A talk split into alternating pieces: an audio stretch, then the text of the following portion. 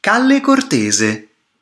A un Domenico Cortese che faceva l'argentiere a Santa Marina presso i santi Giovanni e Paolo nel 1444 fu imposto di chiudere la sua attività in quanto il camino del suo laboratorio faceva ricadere i fumi sulle abitazioni vicine, arrecando molto fastidio ma i medici che furono interpellati per esprimere un parere sulla nocività delle esalazioni dichiararono che non erano dannosi e Domenico poté riprendere la sua arte.